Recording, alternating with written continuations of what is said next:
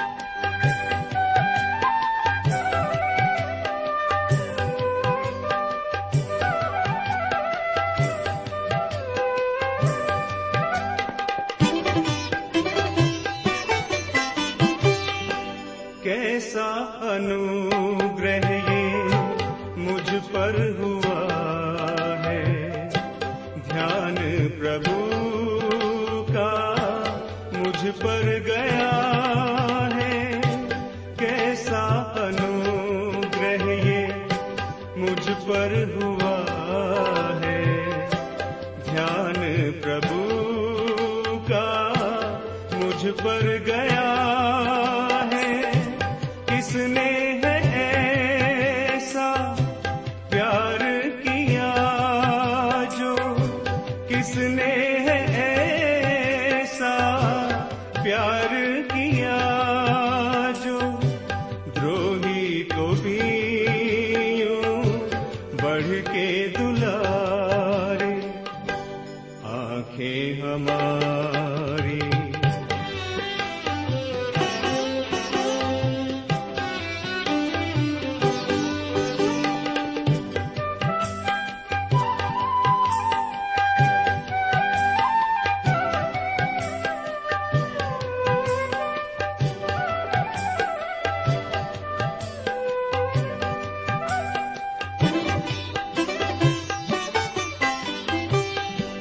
پیارے پتا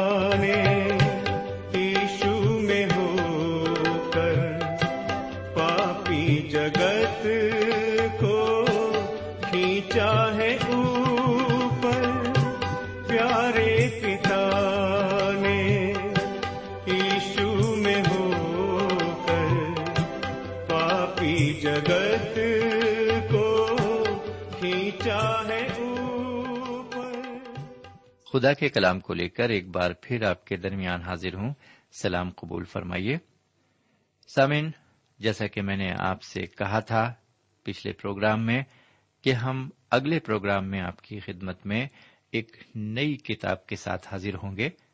تو ہم اپنا وعدہ پورا کرتے ہیں۔ ہم ایک نئی کتاب کے ساتھ آپ کی خدمت میں حاضر ہیں اور اس کتاب کا نام ہے سیم النبی کی پہلی کتاب۔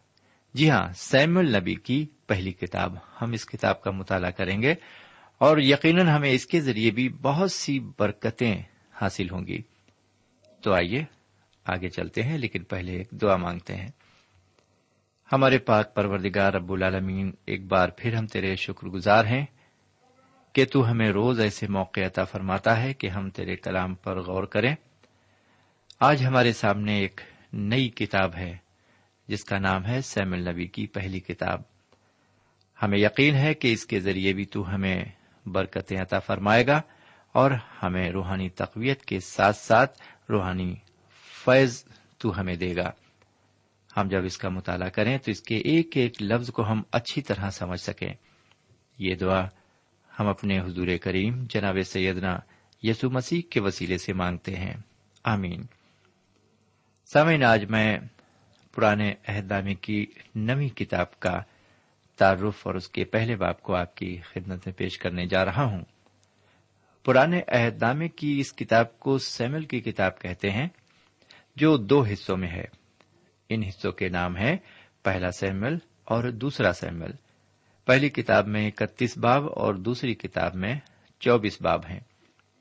اس طرح اس کتاب میں کل ملا کر پچپن باب ہیں۔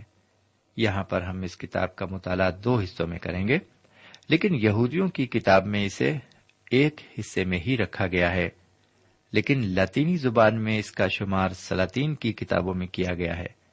اس طرح یہ چار کتابیں سلاطین کی کتابیں ہیں اور یہ کتاب سلاطین کی پہلی کتاب ہے۔ ہمارا عنوان ان دونوں کتابوں کو ایک تاریخی کتاب ہونے کی شناخت کرتا ہے۔ لیکن ہمارا ایسا خیال ہے کہ سیمل نبی نے اس کتاب کا ایک بڑا حصہ خود لکھا ہے۔ بہرکیف سیمل نبی کی کہانی یہاں پہلے مرقوم کی گئی ہے۔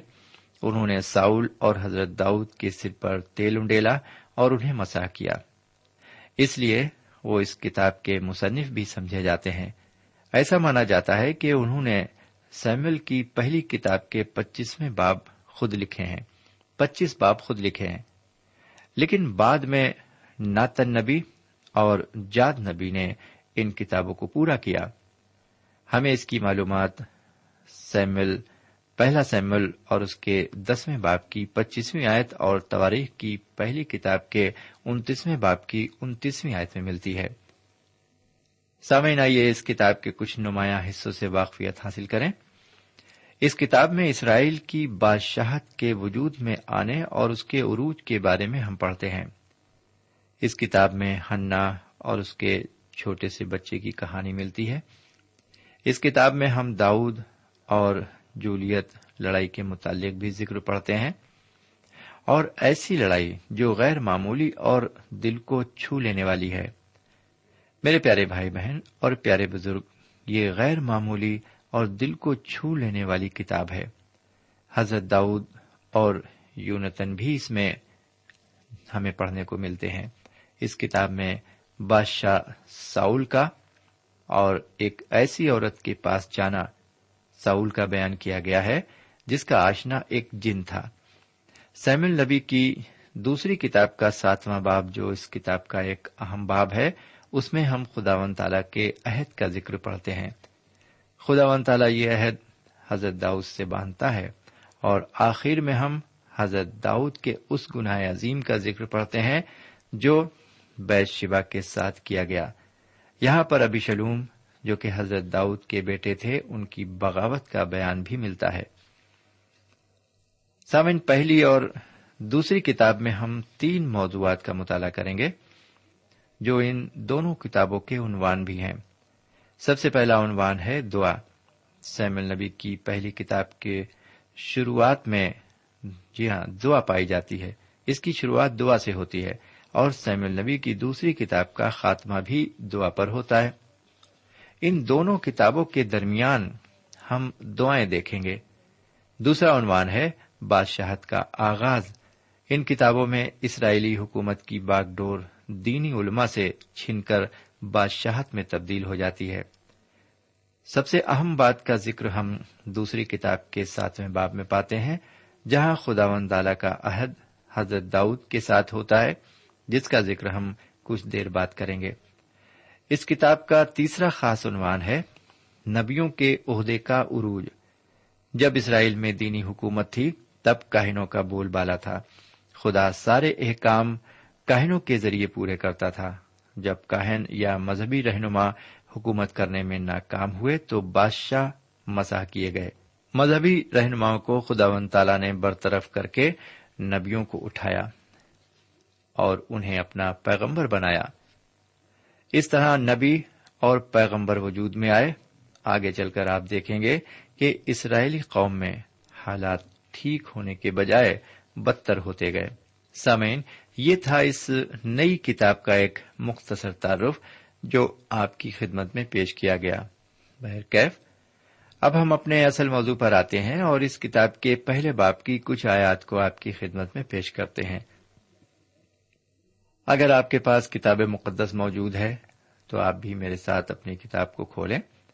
اور وہاں پر آپ سیمل کی پہلی کتاب کے پہلے باپ کی ابتدائی آٹھ آیتوں کو دیکھیں۔ ہم ان آیتوں کو نہیں پڑھ رہے ہیں۔ آپ وہاں پر اسے دیکھیں۔ ہم اس کی تشریح بیان کریں گے۔ سامن اس پورے باپ میں ہم ایک بچے کی پیدائش کا ذکر دیکھیں گے۔ یہاں پر ایک خدا پرست عورت ایک بچے کے لیے خدا سے فریاد کرتی ہے۔ جبکہ لوگ ایک بادشاہ کے لیے فریاد کرتے ہیں ہنا ایک بچے کے لیے خدا و تعالی سے فریاد کرتی ہے۔ سامعین جب خدا و تعالی کے ہیکل میں ہنا بڑی دل سوزی کے ساتھ خداون سے ایک بچے کے لیے فریاد کرتی ہے، تو ایلی جو کہ ایک کہن ہے، وہ یہ سمجھتا ہے کہ ہنا نشے میں ہے۔ جب اس کو اس کی اصلیت جی ہاں اصلی تکلیف کی وجہ معلوم ہوتی ہے، تو وہ اسے برکت دیتا ہے۔ سیمل کی ولادت ہوتی ہے۔ اور ہنا اپنی قسم کے مطابق اسے لے کر ایلی کے پاس آتی ہے اور اپنی منت پوری کرتی ہے۔ سمین پہلی آیت کی عبارت میں ایک شخص جس کا نام القانہ ہے اور افرائم کے کوہستانی ملک میں رماتیم سوفیم کا رہنے والا تھا، اس کا ذکر کیا گیا ہے۔ یہاں پر مختصر طور پر اس کا نصب نامہ بھی بیان کیا گیا ہے۔ پہلے باپ کی دوسری آیت میں لکھا ہے، اس کے دو بیویاں تھیں، ایک کا نام ہننا اور دوسری کا نام فننا، اور فننا کے اولاد ہوئی، پر ہنا بے اولاد رہی۔ سامعین، اس شخص القانہ نے دو شادیاں کی تھیں اور اس کی دونوں بیویاں زندہ تھیں۔ جیسا کہ عبارت بتاتی ہے، ایک کا نام ہنا اور دوسری کا نام فننا تھا۔ ایک بے اولاد تھی اور دوسری صاحب اولاد تھی۔ سامن ایک سوال آپ کے ذہن میں ضرور ابھرتا ہوگا۔ یہ سوال ہے، کیا خدا و تعالی ایک سے زائد بیویاں پسند کرتا ہے؟ کیا وہ دو بیویاں یا اس سے زائد رکھنے کی اجازت دیتا ہے؟ کیا وہ اس کی تائید کرتا ہے؟ میرے بھائی، اگر آپ کتاب مقدس میں مرقوم بیانات کا مطالعہ کریں تو آپ کو خود معلوم ہو جائے گا کہ خدا و تعالیٰ کبھی بھی ایسا کرنے کا حکم نہیں دیتا اور نہ ہی وہ ایک سے زائد بیویوں کی تائید کرتا ہے۔ حضرت آدم کے لیے اس نے ایک ہی بیوی کا انتظام کیا۔ اگر ہم حضرت ابراہیم کی خاندانی زندگی کا مطالعہ کریں، تو وہاں بھی ہم دیکھتے ہیں کہ جب حضرت ابراہیم نے بی بی ہاجرہ سے شادی کی، تو اس کی تائید خدا ون تالا کی طرف سے نہیں کی گئی۔ ان کے گھر کا امن چین ختم ہو گیا۔ اور ہم دیکھتے ہیں کہ بی بی ہاجرہ کے بیٹے جو کہ جناب اسماعیل کے نام سے جانے جاتے ہیں، عرب قوم کے تاجدار ہوئے۔ بہرکیف جس طرح بی بی سارا اور بی بی ہاجرہ میں آپس میں نہیں بنتی تھی، اسی طرح القانہ کی ازدواجی زندگی میں سکون نہیں تھا۔ اس گھر میں بھی امن چین نہیں تھا۔ اور یہ دونوں عورتیں ہنا اور فننا آپس میں جھگڑتی رہتی تھی۔ ہنا اس سب سے کافی پریشان تھی کیونکہ وہ اس وقت تک ساب اولاد نہیں تھی۔ اس لیے القانہ کی نظر ہنا پر تھی اور وہ اس سے بہت محبت کرتا تھا۔ سمین القانہ بھی خدا پرست انسان تھا۔ وہ ہر سال سیلا میں خداوند کے حضور قربانی گزرانے جاتا تھا۔ جس کی تصدیق ہم تیسری آیت میں پاتے ہیں، لکھا ہوا ہے یہ شخص ہر سال اپنے شہر سے سیلا میں رب الواج کے حضور سجدہ کرنے اور قربانی گزرانے کو جاتا تھا اور ایلی کے دونوں بیٹے حفنی اور فنہاز جو خداوند کے کہن تھے وہیں رہتے تھے۔ میرے بھائی، یہاں پر ایلی کے بیٹوں کا بھی ذکر کیا گیا ہے۔ ایلی کے دونوں بیٹے بھی کہن تھے اور ہیکل کے کاموں میں مدد کرتے تھے۔ یہ دونوں کس طرح کے انسان تھے اس کے بارے میں میں آپ کو آگے بتاؤں گا۔ ہیکل میں عبادت کرنے جانا بھی اس وقت کافی خطرناک تھا، کیونکہ ایلی کے یہ دونوں فرزند ابلیس کے فرزند تھے۔ سمجھ جہاں خدا کی عبادت اور پرستش ہوتی ہے، وہاں شیطان بھی اپنی تمام تیاریوں کے ساتھ موجود ہوتا ہے۔ اس کی مثال ہمیں اس بالا خانے پر ملتی ہے، جہاں حضور کریم نے فسا کھایا تھا۔ شیطان وہاں پر موجود تھا۔ اس کا شکار یہودا اسکروتی ہوا، جس نے حضور کریم کے ساتھ غداری کی۔ ایلی کے یہ دونوں بیٹے بھی ابلیس کے فرزند تھے۔ سمن یہ بات صاف ظاہر ہے کہ القانہ کا گھر امن سے خالی تھا۔ ایک طرف ہننا تھی، جو کہ خدا پرست تھی، لیکن اولاد سے محروم ہونے کی وجہ سے اپنی سوت فننا کے سامنے ذلت برداشت کرتی تھی۔ فننا اسے ہر طرح سے تنگ کرتی تھی۔ ایک طرف فننا اسے کوڑھاتی اور پریشان کرتی تھی، تو دوسری طرف القانہ اپنی پہلی بیوی ہننا سے بے حد پیار کرتا تھا۔ اس کی محبت کا ثبوت یہ تھا کہ جب القانہ زبیہ گزرانتا تو فرنا اور اس کے بیٹوں کو حصہ دیتا، لیکن ہننا کو وہ دونا حصہ دیتا تھا۔ فننا اسے چڑھاتی اور بلا وجہ پریشان کرتی تھی۔ کیونکہ خدا نے اس کا رحم بند کر رکھا تھا، جیسا کہ چھٹی آیت میں لکھا ہوا ہے۔ اور اس کی سوت اسے کوڑھانے کے لیے بے طرح چھیڑتی تھی، کیونکہ خدا نے اس کا رحم بند کر رکھا تھا۔ سامعین، یہ سوت کون تھی؟ ہنا کی سوت فرنا تھی۔ یہ القانہ کی دوسری بیوی تھی۔ ان دونوں عورتوں میں بات چیت بھی نہیں ہوتی ہوگی۔ میرے بھائی، یہ گھر خوشحال گھر نہیں تھا۔ اس کی وجہ یہ تھی کہ خدا من تالا دوسری بیوی رکھنے کی اجازت نہیں دیتا ہے۔ چونکہ یہاں پر دو بیویاں تھیں، اس لیے یہاں پر خاندانی جھگڑے اور پریشانیاں تھیں۔ انہیں کوئی سمجھانے والا اور صحیح راستہ دکھانے والا نہیں تھا، جس کے پاس وہ مدد کے لیے جائیں۔ اس وقت ہننا شاید دنیا کی سب سے مظلوم عورت ہوگی، لیکن وہ خدا و تعالی سے دعا کرنے جاتی ہے۔ وہ برسوں سے ایسا کرتی چلی آ رہی تھی۔ فننا کے چھیڑنے پر وہ روتی تھی اور کھانا نہ کھاتی تھی، لیکن القانا اس کو ہر طرح سے تسلی دیتا اور اس کی دل جمی کرتا تھا۔ جیسا کہ ہم آٹھویں آیت میں پاتے ہیں، لکھا ہے، سو اس کے خاوند القانا نے اس سے کہا، اے ہننا تو کیوں روتی ہے اور کیوں نہیں کھاتی؟ اور تیرا دل کیوں آزردہ ہے؟ کیا میں تیرے لیے دس بیٹوں سے بڑھ کر نہیں؟ بہرکیف مطالعے میں آگے بڑھتے ہوئے نویں آیت سے انیسویں آیت تک عبارت کی تشریح پر غور کرتے ہیں۔ دسویں آیت میں مرقوم ہے اور وہ نہایت دلگیر تھی۔ یہ کافی قابل غور بات ہے۔ حالانکہ القانہ نے اسے سمجھایا، لیکن اس کے دل کا بوجھ کم نہ ہوا۔ وہ دلگیر اس لیے تھی کہ اس کی کوئی اولاد نہ تھی۔ وہ اولاد نہ ہونے کی وجہ سے بہت ہی مایوس تھی۔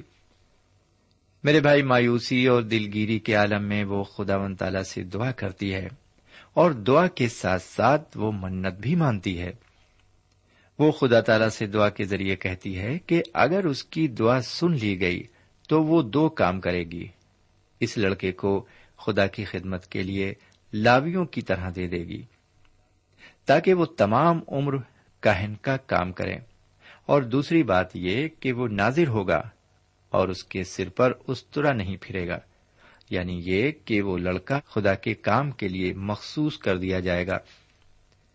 مطالعے میں آگے بڑھتے ہوئے اب ذرا بارہویں اور تیرہویں آیت پر غور کریں۔ لکھا ہوا ہے، اور جب وہ خداوند کے حضور دعا کر رہی تھی، تو ایلی اس کے منہ کو غور سے دیکھ رہا تھا، اور ہنا تو دل ہی دل میں کہہ رہی تھی۔ فقط اس کے ہونٹ ہلتے تھے، پر اس کی آواز نہیں سنائی دیتی تھی۔ پس ایلی کو گمان ہوا کہ وہ نشے میں ہے۔ سمعین ایلی سردار کہن تھا۔ اس نے اس آزوردہ عورت کو ہیکل میں آتے اور دعا کرتے دیکھا۔ وہ اس کے منہ کی طرف دیکھتا رہا۔ اس نے ہنا کے ہونٹ ہلتے ہوئے دیکھے۔ لیکن اسے کچھ سنائی نہیں پڑتا تھا، کیونکہ وہ دل میں دعا کر رہی تھی۔ وہ ہلتے ہوئے ہونٹ کی زبان بھی نہیں سمجھ سکتا تھا۔ سامعین اس وقت کے حالات کو مد نظر رکھتے ہوئے ذرا ایلی کے رد عمل پر غور کیجیے ایلی کا رد عمل اس وقت کے حالات کا مظہر ہے۔ ایلی کے لڑکے میں نوشی کرتے تھے۔ اس بات کو وہ اچھی طرح جانتا تھا۔ اس کے ساتھ ساتھ اس کے لڑکے کاہن کا کام بھی انجام دیتے تھے۔ بہرکیف جب ہننا بڑے جوش سے رب الافواج سے دعا مانگ رہی تھی تو ایلی نے سوچا کہ وہ بھی مئے کے نشے میں ہے۔ میرے بھائی، آپ کے دل میں یہ خیال اٹھ رہا ہوگا کہ آخر ایک عورت کے متعلق جو ہیکل میں بیٹھی تھی، اس نے ایسا کیوں سوچا؟ میرے پیارے بھائی بہن، اس وقت لوگ ہیکل میں نشے کی حالت میں بھی گھس آتے تھے۔ سامعین، آج کل بھی دینی انجمن اور کلیسیاں کچھ اسی قسم کی ہوتی جا رہی ہیں۔ ان میں بڑے ناپاک اور خطرناک لوگ دکھائی دینے لگے ہیں، کیونکہ ان جگہوں پر شیطان بھی اپنا دخل جمانے کی کوشش میں لگا ہوا ہے۔ آپ کو اچھی طرح یاد ہوگا کہ جب بالا خانے پر جناب سیدنا مسیح اپنے شاگردوں کے ساتھ فسا کھانے کی تیاری کر رہے تھے، تو اس وقت شیطان بھی وہاں موجود تھا۔ جی ہاں وہ بھی وہاں موجود تھا۔ اس بالا خانے میں شیطان کا بھی وجود تھا۔ سامعین، اب تھوڑا اور آگے بڑھتے ہیں اور چودہویں اور پندرہویں آیت کو سنیے۔ سو ایلی نے اس سے کہا کہ تو کب تک نشے میں رہے گی؟ اپنا نشہ اتار۔ ہنا نے جواب دیا نہیں ہے میرے مالک، میں تو غمگین عورت ہوں۔ میں نے نہ تو میں، نہ کوئی نشہ پیا پر خدا کے آگے اپنا دل انڈیلا ہے۔ سوئن آج کے دور میں اس طرح کی دعائیں نہیں کی جاتی۔ جس طرح ہننا رب الواج سے کر رہی تھی۔ اگر اس طرح کی دعا لوگ کریں، تو وہ آج بھی نشے کی حالت میں سمجھے جائیں گے۔ لیکن آج کی دعائیں باوقار طریقے سے کی جاتی ہیں۔ بہرکیب ہننا اپنی صفائی میں ایلی سے کہتی ہے، سولہویں آیت سے اٹھارہویں آیت تک سنیے، تو اپنی لونڈی کو خبیس عورت نہ سمجھ، میں تو اپنی فکروں اور دکھوں کے ہجوم کے باعث اب تک بولتی رہی۔ تب ایلی نے جواب دیا، تو سلامت جا، اور اسرائیل کا خدا، تیری مراد جو تو نے اس سے مانگی ہے پوری کرے۔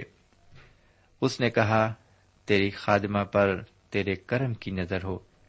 تب وہ عورت چلی گئی اور کھانا کھایا اور پھر اس کا چہرہ اداس نہ ہوا۔ سوین اس عبارت میں ہم دیکھتے ہیں کہ ایلی کو اپنی غلطی کا احساس ہو گیا۔ اس نے نبوت کی اور برکت دی۔ جو کچھ اس نے دعا میں اس سے کہا، اسے سن کر ہنا کا چہرہ پھر اداس نہ رہا۔ اس کے چہرے سے صاف ظاہر تھا کہ اسے پورا بھروسہ تھا کہ خدا ون تالا نے اس کی دعا قبول کی ہے۔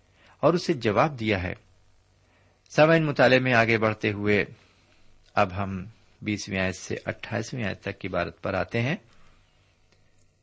میرے بھائی، یہاں پر بیسویں آیت سے ظاہر ہوتا ہے، لکھا ہے، اور ایسا ہوا کہ وقت پر ہننا حاملہ ہوئی، اور اس کے بیٹا ہوا، اور اس نے اس کا نام سیمل رکھا، کیونکہ وہ کہنے لگی، میں نے اسے خداون سے مانگ کر پایا ہے۔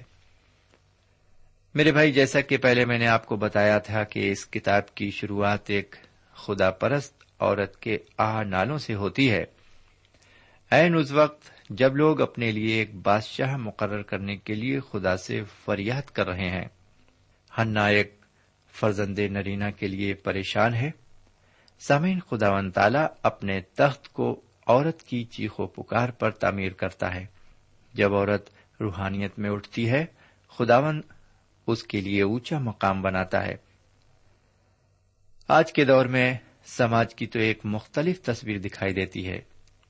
آج کل تو جگہ جگہ پر اس قسم کے سائن بورڈ دکھائی دیتے ہیں، جن پر یہ عبارت لکھی ہوتی ہے کہ خارج حمل کے لیے صلاح اور مدد لیں۔ لیکن یہاں پر ہننا ہے جو ایک بچی کی خواہش مند ہے۔ آج کے دور میں بہت سی ایسی عورتیں ہیں جو بچہ نہیں چاہتی سامعین، میں استقاط حمل یعنی اوبارشن کے خلاف نہیں ہوں، لیکن میں اس کی تائید بھی نہیں کرتا۔ اور میں اس کی بھی تائید نہیں کرتا کہ بہت سے بچے پیدا کیے جائیں۔ اگر بے حد ضرورت ہو تو استقاط حمل یعنی ابارشن کرانا بری بات بھی نہیں ہے۔ بشرطے کہ یہ کام اکیس دن کے اندر ہو جائے، کیونکہ اکیس دن تک حمل بے جان رہتا ہے۔ اور اکیس دن کے بعد یہ ابارشن ایک قتل بن جاتا ہے۔ لیکن آج کے لوگ تو گناہ میں پھنس کر بھی یہ کام کرتے ہیں۔ وہ ناجائز رشتے قائم کرتے ہیں اور جب ان کا گناہ ابھر کر سامنے آتا ہے تو وہ استقاط حمل یعنی ابارشن کرا لیتے ہیں۔ وہ نہیں چاہتے کہ گناہ کا پھل سامنے آئے اور اس کے چھپانے کی وہ انتہائی کوشش کرتے ہیں۔ یہاں پر میرا اپنا خیال تو یہ ہے کہ گنہگاروں کو اپنا بوجھ ضرور اٹھانا چاہیے۔ ہمیں اس اصول کو اچھی طرح سے ذہن نشین کر لینا چاہیے کہ فریب نہ کھاؤ، خدا ٹھٹوں میں نہیں اڑایا جاتا، کیونکہ آدمی جو کچھ بوتا ہے وہی کاٹے گا۔ ساون یہ زمانہ استقاط حمل کا زمانہ ہے۔ ہننا اس دور میں رہ رہی تھی جب اس کو ایک بچے کی حسرت تھی، اور اس نے اس بچے کو خدا کے لیے مخصوص کر دیا۔ اس کی پکار پر خدا و تعالی نے ایک بادشاہت تیار کی۔ وہ بادشاہت کتنی خوبصورت اور شاندار تھی۔ آگے چوبیسویں آیت سے لے کر اٹھائیسویں آیت تک عبارت بتاتی ہے کہ خدا و تعالی نے ہننا کی دعا کو قبول کیا۔